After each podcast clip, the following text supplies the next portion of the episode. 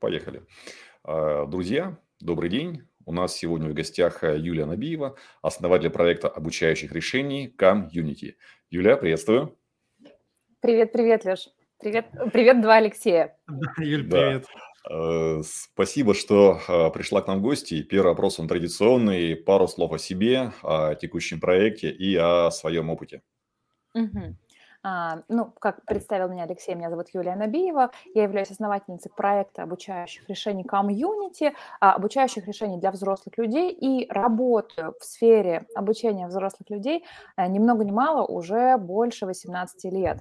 Вот, а, там 13 из которых я руководила офисом, а, почти 13 и- из которых я руководила офисом компании Business Relations в Екатеринбурге. А, Мы занимались организацией а, обучающих программ для взрослых. Там самая легендарная программа – это «Контекст», которую, наверное, прошло большинство топ-менеджеров, руководителей, собственников компаний разных в Екатеринбурге, ну и вообще на Урале.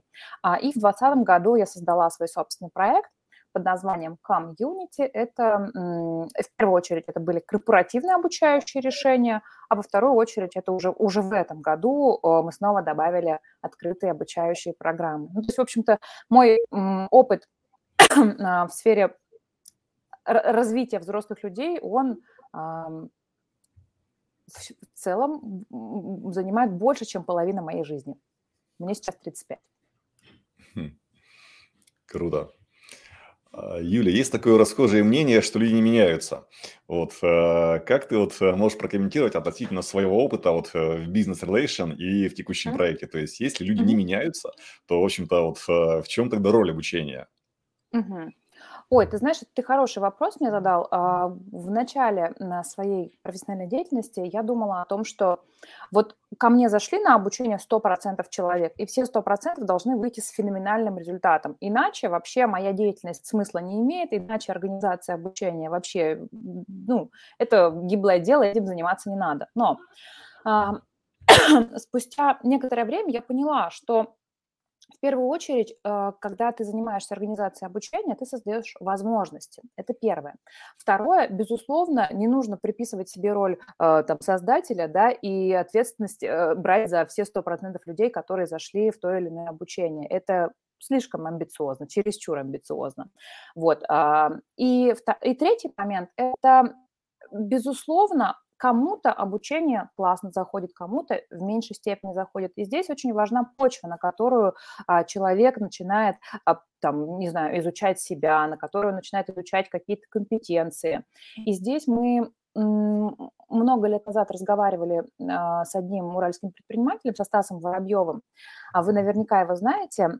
И я ему сказала, говорю, Стас, вот интересный момент какой сейчас. Я не понимаю, как мне развивать себя, да, как развивать свою компанию. Я примерно понимаю, что где-то около 20% людей а, действительно чего-то достигают после обучения, 80% вообще проходят мимо и уже через полгода не помнят вообще ничего об обучении. Но при этом, конечно, мне хочется, чтобы большее количество людей а, становились осознанными а, и как-то там повышали свою результативность в бизнесе. На что мне сказал, Юль, ты просто а, можешь повышать свою пропускную способность. Вот ты образуешь вот этот вот коридор, да, образовательный, и если у тебя это лодочка, на которой проезжают там один-два пассажира, ну, создай, например, мост, по которому будет хороший идти поток людей. И вот, собственно говоря, в этом потоке люди так или иначе с, с большей вероятностью а, будут добираться к своим целям. Вот так вот. Поэтому само по себе обучение а, не приносит результата, да, оно приносит результаты, когда есть благодатная почва. А узнать, благодатная ли почва у конкретного человека, ну что, это только экспериментировать. Вот так. А, А, Юля, а класс. вот рас- а, расскажи, пожалуйста, вот а, как ты пришла к текущей бизнес-модели э, и почему выбрала именно его, а именно Мгм, эту бизнес-модель? И, может быть, какие-то Да, показатели цифровые, там, ну, не знаю, э, ученики, там, деньги, что-то еще, чтобы можно было понять, а, какой текущий масштаб. да. мгм. У, у- у Алексея второго тоже был какой-то вопрос, да? Да, я потом задам. Да, смотрите, интересный момент какой, что почти 13 лет я... Подождите, Да, почти 13 лет я работала в области работы с мышлением в первую очередь, да. То есть мышление– это такая а, штука, которую ты не потрогаешь, не пощупаешь, но которая фактически определяет результаты вообще в жизни. Вчера буквально написала по этому поводу пост, что успех состоит из двух компонентов. Первое– это коммуникативные навыки. Каким бы человек великолепным профессионалом, профессионалом ни был, если он не умеет классно общаться, то ну, КПД не, не такой высокий. И второе – это мышление. Вот, и 13 лет занимаюсь программами, посвященными мышлению. Ой, ребят, себя слышу. Нормально это? У нас да, нормально. у меня звук хороший. Нормально. Да? Ну, хорошо. Угу. Вот, 13 а, лет занимаясь программами, посвященными только мышлению, я сталкивалась с тем, что люди, выходя с программ, говорили, все круто, все понятно, а делать-то что? Вот. И в 2020 году, когда случилась пандемия, когда появился огромный ассортимент различного обучения в онлайне, мы, естественно, тоже пошли в онлайн. И тогда я подумала о том, что, наверное, программы, связанные с мышлением, те, вот, те которые мы делали а, в формате онлайн, история не совсем рабочая по ряду причин, об этом можно говорить долго и отдельно. Вот. И нужно было думать, а, что бы такого предложить клиенту, за что клиент готов был бы голосовать рублем. Вот. И тогда, знаешь как, э, э, эта бизнес-модель, она была продиктована условиями того, что был факел под одним местом, и нужно было реально выживать. Вот. А, и тогда я подумала о том, что, ну, за что собственник компании, да, мы, мы решили, что мы уходим от формата работы B2C в формат B2B. Если раньше мы делали открытые программы, куда мог прийти любой желающий, то в 2020 году, в марте-мае, предлагать открытые программы в онлайн было бесполезно абсолютно, потому что в тот момент такое количество конкуренции хлынуло на рынок. Ну, то есть все, начиная от чистки зубов, заканчивая, там, я не знаю, курсами Сколково и прочее, прочее, все это было доступно, все это было а, бесплатно. Получай, обучайся и вообще сиди дома с детьми, кошками и собаками и, и, и, и только и делай, что обучайся.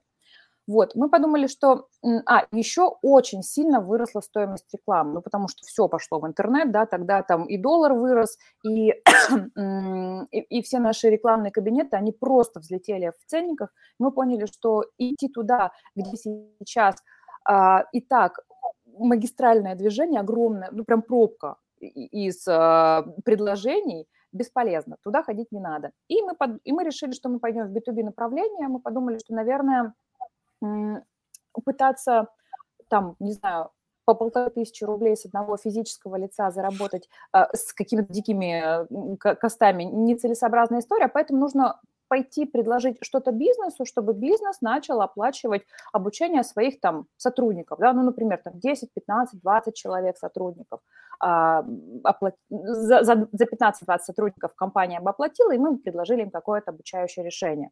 Вот, а, понимая это, мы начали рассуждать дальше с командой о том, что, окей, хорошо, сейчас, когда, опять же, вал онлайна всякого, да, и уже где-то к маю, наверное, люди же попробовали онлайн, и у них развилась реально аллергия, и все говорили, о, господи, мы вынуждены, но только, пожалуйста, не онлайн, все что угодно, только не онлайн. А люди сидят там а, условно э, в рубашках и трусах, да, у них вообще, им вообще не, не до всякого этого обучения, они имитируют, в общем, это ужас полный, онлайн – это зло.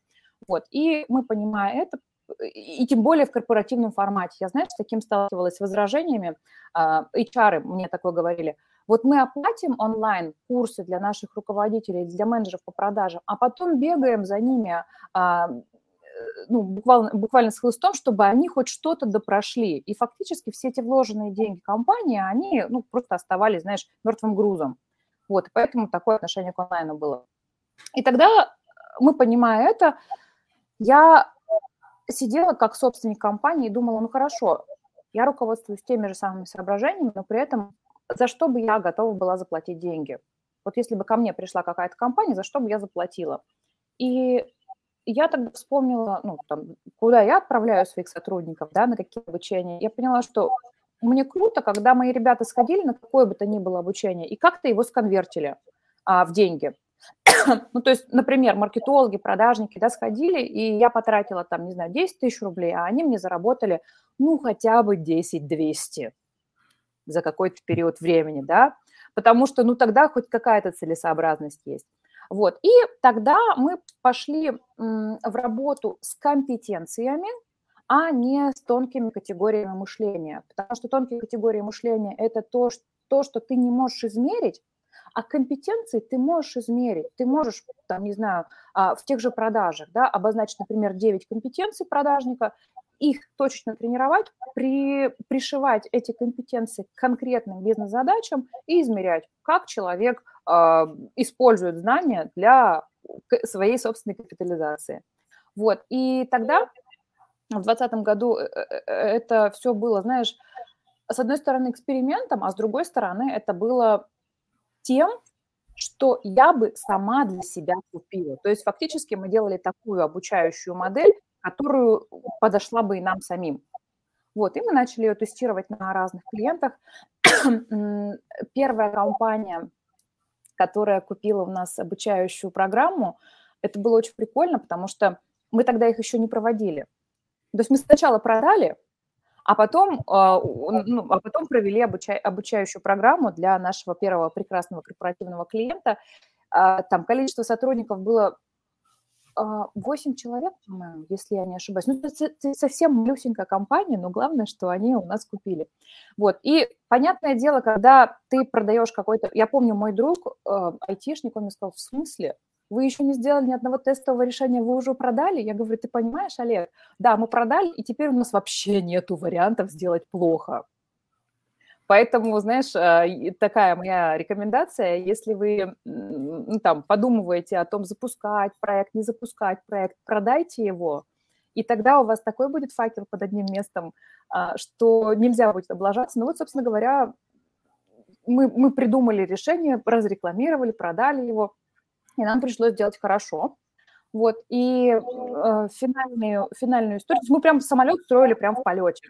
Мы что-то там допридумывали, допиливали, смотрели на то, как в корпоративном формате люди реагируют, понимали, что в корпоративном формате люди идут на обучение вообще не потому, что они сами заплатили, они идут туда из-под палки, им вообще э, нужно я не знаю, заниматься своими делами, а не этим дурацким обучением, оно отвлекает и так далее, и так далее. И вот это вот мы все прямо с людьми в, процессе отрабатывали.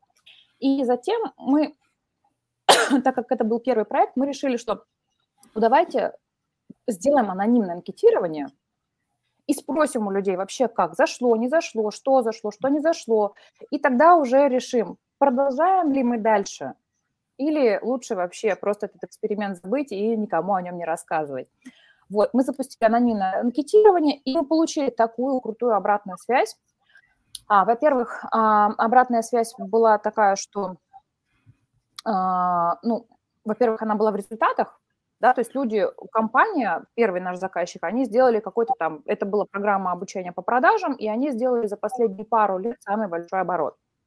То есть это вот первое, что мы э, увидели. Второй момент, мы получили кучу классной обратной связи, что в целом в анонимной, а не обязательно обратной связи, редкое явление. Когда тебе дают анкету обратной связи анонимно, ты можешь что-нибудь понаписать, можешь туда понатыкать, не знаю, звездочек, палочек, чтобы просто э, анкета была пройдена и нажать кнопку «Отправить». А тут прямо люди, знаешь, расписывали благодарности, какие-то слова. Вот, и мы еще важную штуку какую ввели – мы наш внутренний критерий эффективности, мы такой лютый вопрос задали. Мы сказали, ребята, вот вы сейчас прошли обучение, а, вы примерно понимаете, э, ну, как, как оно выглядит, что это такое. Дайте, пожалуйста, нам честную обратную связь и ответьте на следующий вопрос. Готовы ли вы были бы сейчас сами заплатить за свое обучение. То есть мы знаем, что за вас заплатила компания, но сейчас, по прошествии, было ли это для вас настолько ценным, что вы бы сами проголосовали рублем? Вот, э, это никак не скажется на вашей зарплате, ничего у вас вычитать не будут, да, но для, для нашего понимания это важно. Вот, и первую такую обратную связь мы получили, у нас этот показатель, ну, то есть индекс составил 85%, Вот, то есть 85% ну, из, из этих там 8 человек готовы были бы сами себе оплатить обучение. Вот, потом мы добавили вопрос, какую стоимость вы бы готовы были оплатить, это уже в дальнейших программах. Вот, и зачастую мы сталкиваемся с тем, что люди готовы заплатить больше за себя одного, чем заплатила компания. Для нас это тоже прикольный был маркер, что в целом люди, ну, как-то они же ориентируются примерно, да, вот в, в той пользе, которую они получили. И часто люди пишут, что там мы бы заплатили вам вот столько, но они, они не знают, сколько заплатила компания. Вот, для нас это тоже важнючий показатель. Мы его вытащили для себя как ключевой показатель эффективности и зашили в наши внутренние показатели ну, нашей работы. Как мы работаем с сотрудниками, и, и мы постоянно бдим за этим критерием. Вот, то есть если человек, сотрудник, которого не по своей воле вовлекли, а, отправили на обучение, готов проголосовать рублем, то значит мы все как команда делаем правильно, а, и, и, и человек явно видит пользу. Вот так вот. Долго Супер. я отвечала. А, Юль, ты прямо рассказала, как можно открыть обучающий бизнес. Вот бери, слушай и пошагово открывай. А, смотри, такой вопрос. Вот о, мы занимаемся маркетплейсами, там работаем mm-hmm. на 12 маркетплейсах. Ну, ты mm-hmm. знаешь, там, чем мы занимаемся. Мы довольно-таки э, крупные селлеры на всех маркетплейсах. У нас есть определенная боль вот такая своя. А, в чем она заключается? Вот ты говоришь, что люди устали от онлайн-обучения, а у нас 90% сотрудников все удаленщики. Ну, все да. онлайн. Угу. Аналитики, менеджеры маркетплейсов, но не целесообразно их содержать а, в штате, ну, то есть в одном офисе. Это неинтересно. Сейчас люди а, удаленно лучше работают, угу. нам кажется, и мы так потестили. Вот вопрос, исходя из этого. А там нам нужны больше функций от людей. То есть они должны выполнять инструкцию определенную. Вот исходя угу. из этого вопрос, возможно ли человека научить учиться? Потому что самое главное, чтобы он научился э, видеть эти цифры и выполнять вот эту инструкцию. Это вот ну, у нас самая боль.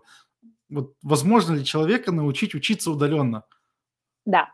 А, смотри, ты задаешь э, такой вопрос, который мы решали в ходе своей практики.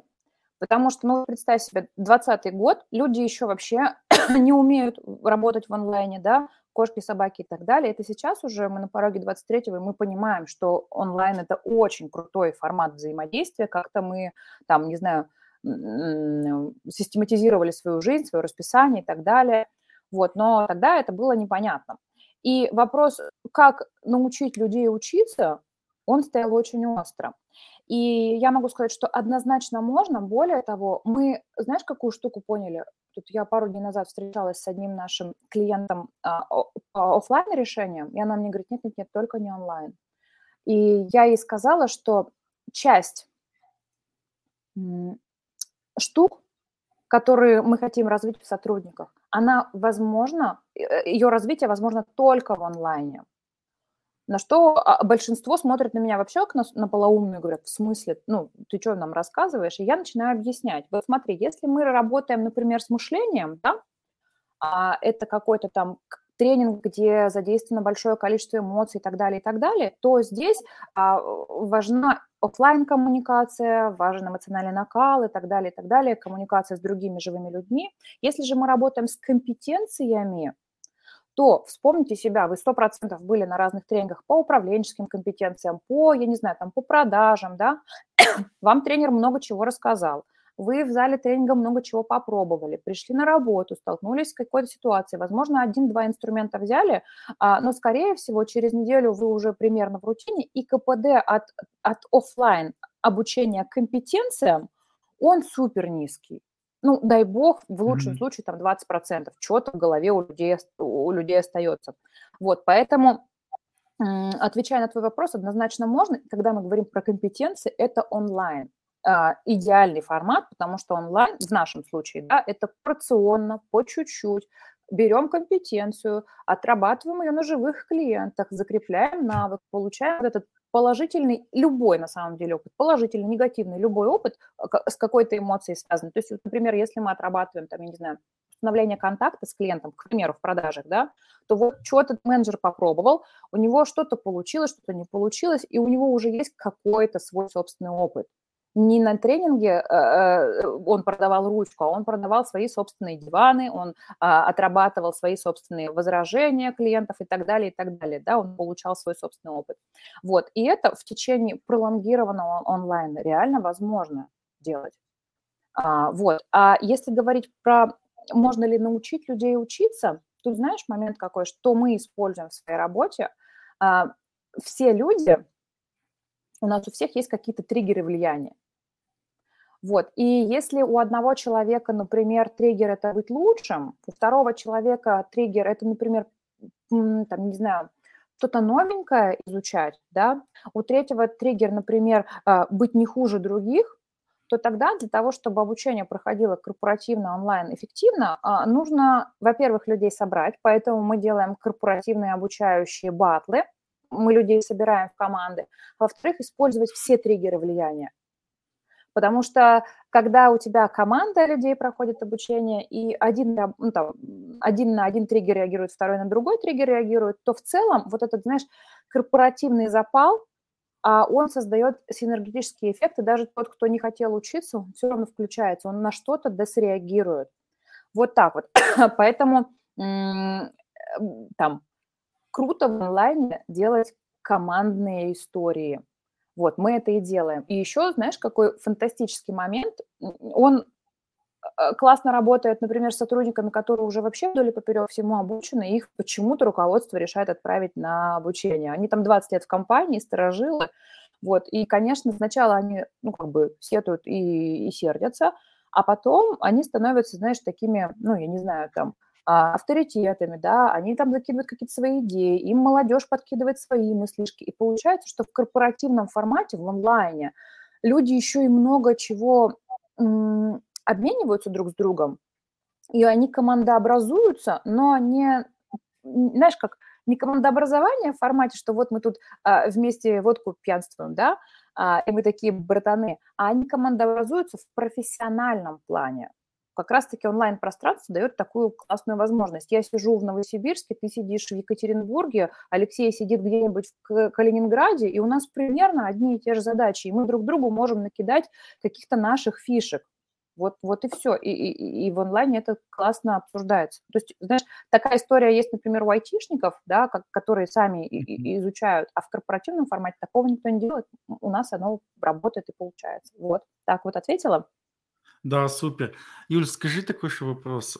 Как не попасть э, на плохого тренера? В плане такой истории, что понятно, что тренеры все имеют какие-то навыки, какие-то знания, но не все программы подходят определенным компаниям. Я много видел историй, когда ломали команды. Просто заходили классные, крутые тренеры. Очень, ну, очень все у других компаний срабатывало интересно. Люди тратили довольно-таки большие деньги, но после обучения команды ломались, а вставали бизнесы, кассовые разрывы и поехали, ну, вот по, по всей этой истории. Вот как все-таки не попасть, и как собственнику увидеть вот этот вот момент, как не попасть в эту ловушку, потому что зачастую же это отделы делают дополнительные, HR нанимают а, обучение персонала, там маркетинг, либо еще кто-то. Как вот правильно Смотри. вести собственнику в этой ситуации, делать, принимать решения?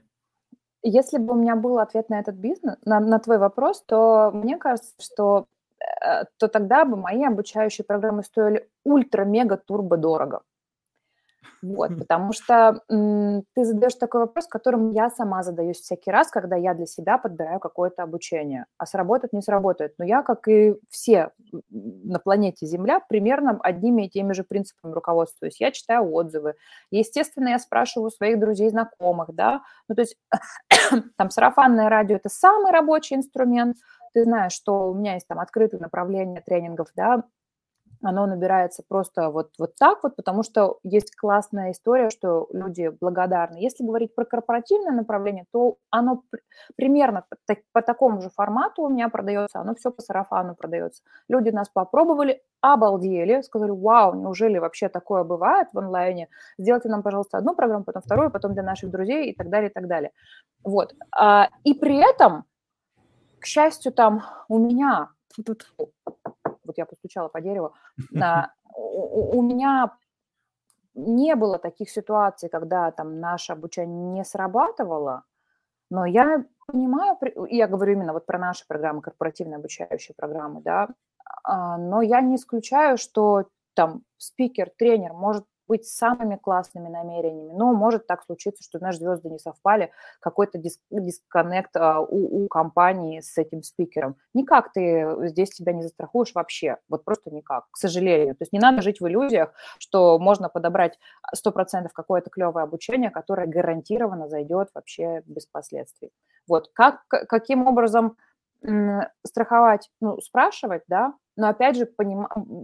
знаешь как, быть ответственным за свой выбор и понимать, что может не зайти. Если, например, тебе понравилось какое-то обучение, ты мне говоришь, Юль, ну вообще топ, да, но, но ты и я, мы все равно с тобой разные люди. И мне может то, что зашло абсолютно на 100% тебе, моя команда, моя компания может сказать, ну это вообще просто какая-то ерунда полная, нам вообще от слова совсем не заходит. Я не исключаю такую вероятность. Поэтому мне кажется, чтобы не разочаровываться, не нужно очаровываться. Нужно так, знаешь, быть, быть взрослым а, в принятии решений и брать на себя ответственность за то партнерство, которое ты предполагаешь с каким-то спикером, тренером или с какой-то компанией. Вот. А, Юля, а вот а, есть ли какое-то решение вот а, на рынке, вот у меня как у практика, опять же, есть запрос такой, то есть представим себе, что у нас есть менеджеры, мы их как-то обучаем, не знаю, там в приложении или либо там какой-то экран висит и там раз в день что-то на полчаса, Mm-hmm. После этого, а, опять же, какие-то идут опросы у менеджеров по, своя, по материалу, как они усвоили. И мы все это меряем, mm-hmm. трекаем. И, а, а самое главное, мы смотрим, как меняются их метрики, например. То есть, mm-hmm. как они лучше mm-hmm. продают. И если все это дело как-то упаковать в сервис, то есть, чтобы мы четко видим, так, ага, вот проучили, вот э, так-то опросили, потом еще метрика выросла, и все это делать не раз в месяц, а системно. То есть прямо системное угу. обучение из месяца в месяц. Есть да. ли такое решение на рынке? Если нет, то вот почему? Потому что, мне кажется, запрос у рынка есть вот на подобное обучение. Конечно же, в онлайн желательно. А, я не исключаю, что такие решения есть. Потому что, ну, есть ты мне, ты мне задаешь вопрос, ответ на который я не знаю. А, я не знаю, может быть, есть, может быть, и нет.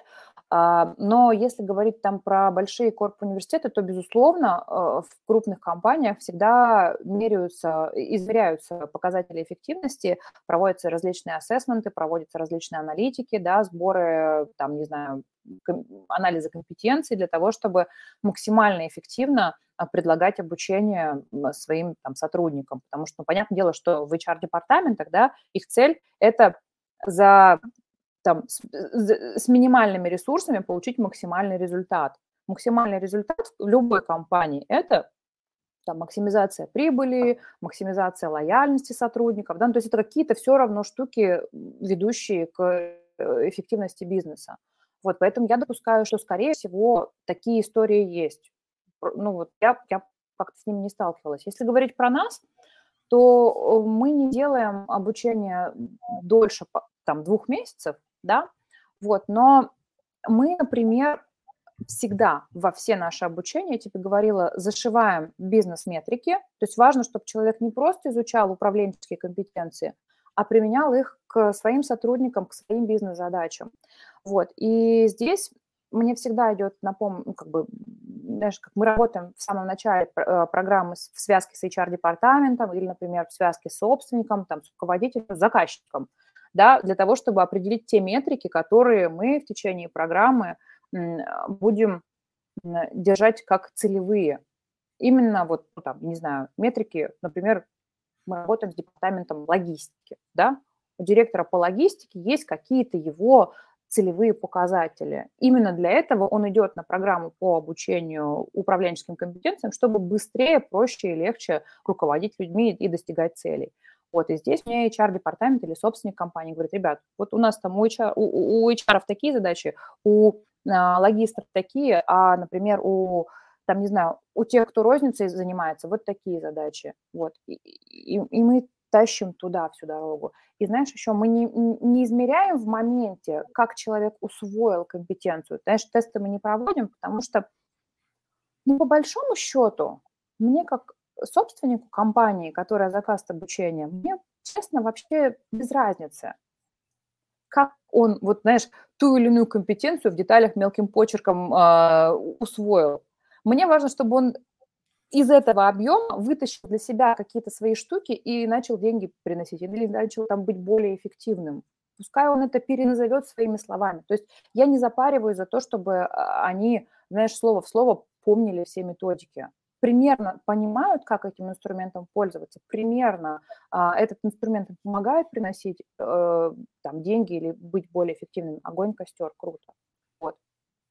Так вот. Но это, это про малые компании. Наверное, в больших компаниях как-то по-другому. Не знаю.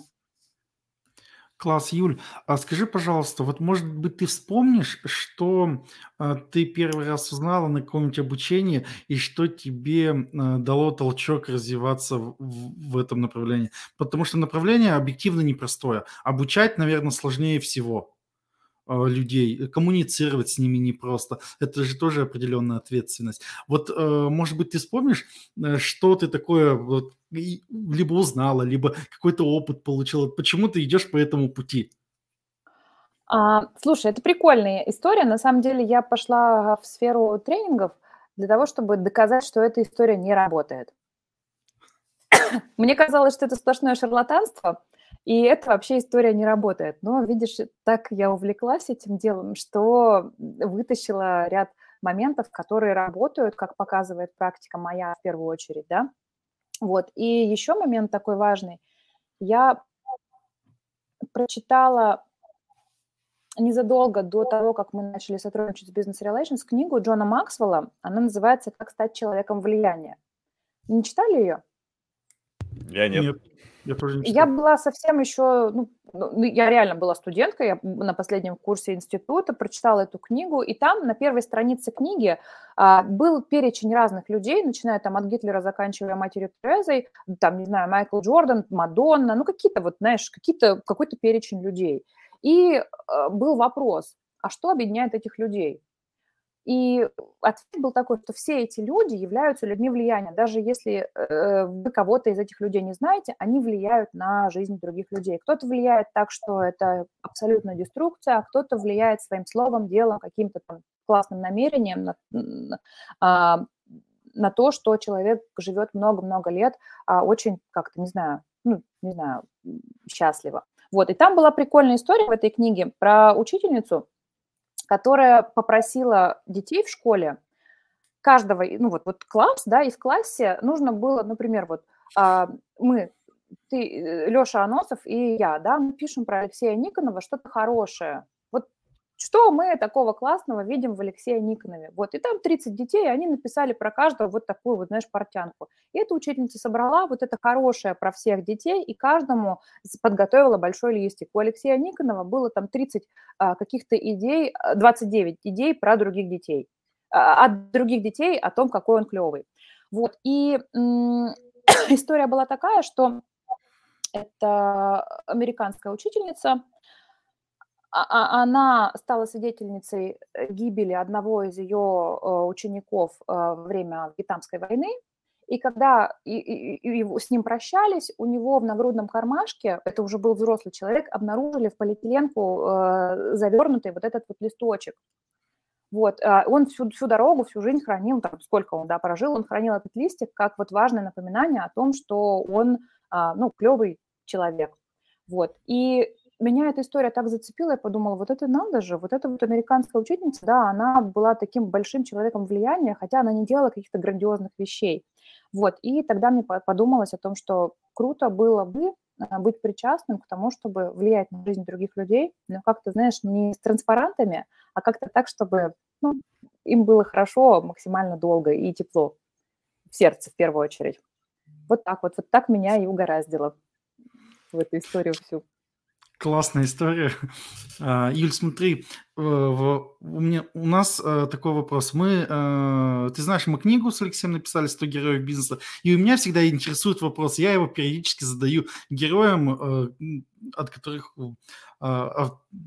авторитет, в общем, у которых есть. Вот не секрет, что бизнесы расстраивают, всех расстраивают. Ну, то есть э, я в своем бизнесе занимался, я сменил бизнесы, у меня разные проекты были успешные, неуспешные.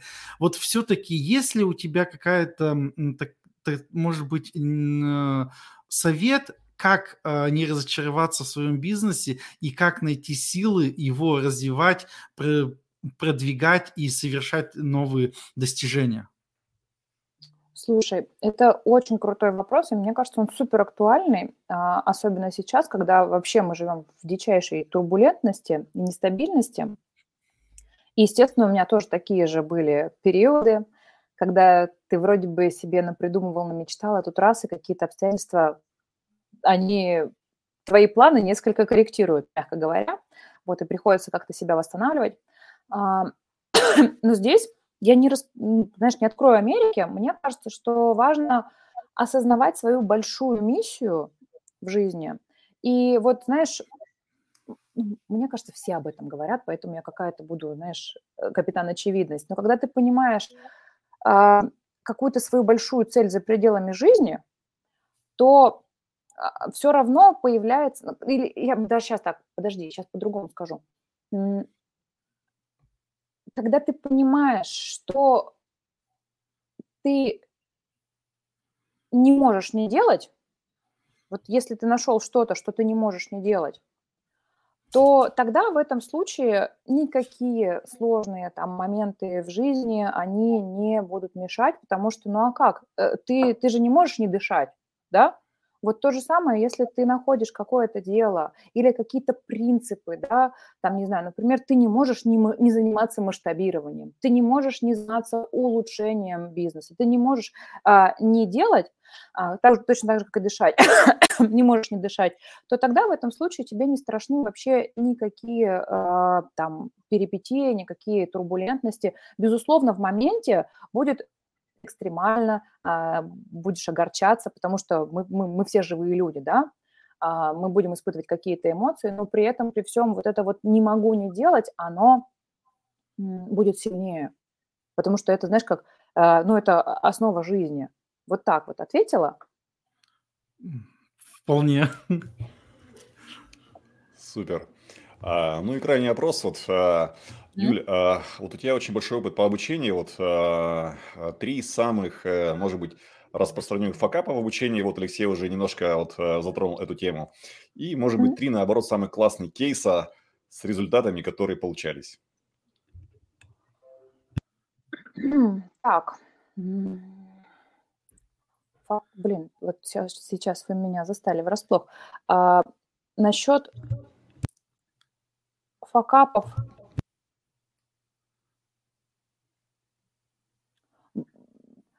Я допускаю, что, возможно, они еще впереди. Вот.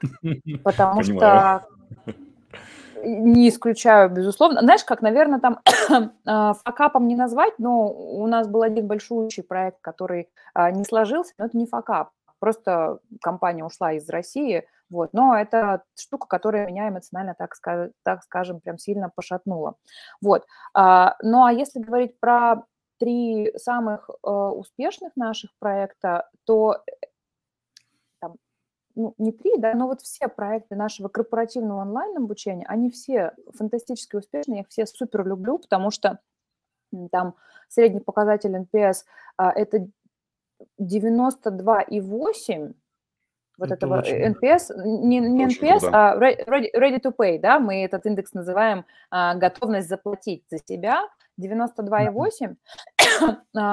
И я обожаю все наши корпоративные проекты, потому что ты, знаешь, ты заходишь в то поле, э, на котором есть большое количество скепсиса и, и негатива, а выходишь с тем, что меняешь э, отношение людей к онлайн-обучению и видишь, как их знания конвертятся в их зарплаты. Это вообще кайфовая история. Вот. А, а так вот говорить про результаты, ну, все проекты, вот фу, постучала снова по дереву, дай бог, чтобы так и дальше и продолжалось, но абсолютно все проекты, которые мы делали в корпоративном формате, все они а, показывают и бизнес-эффективность. Это, это метрика обязательная, мы ее всегда измеряем, и всегда все компании показывают м, хороший плюс.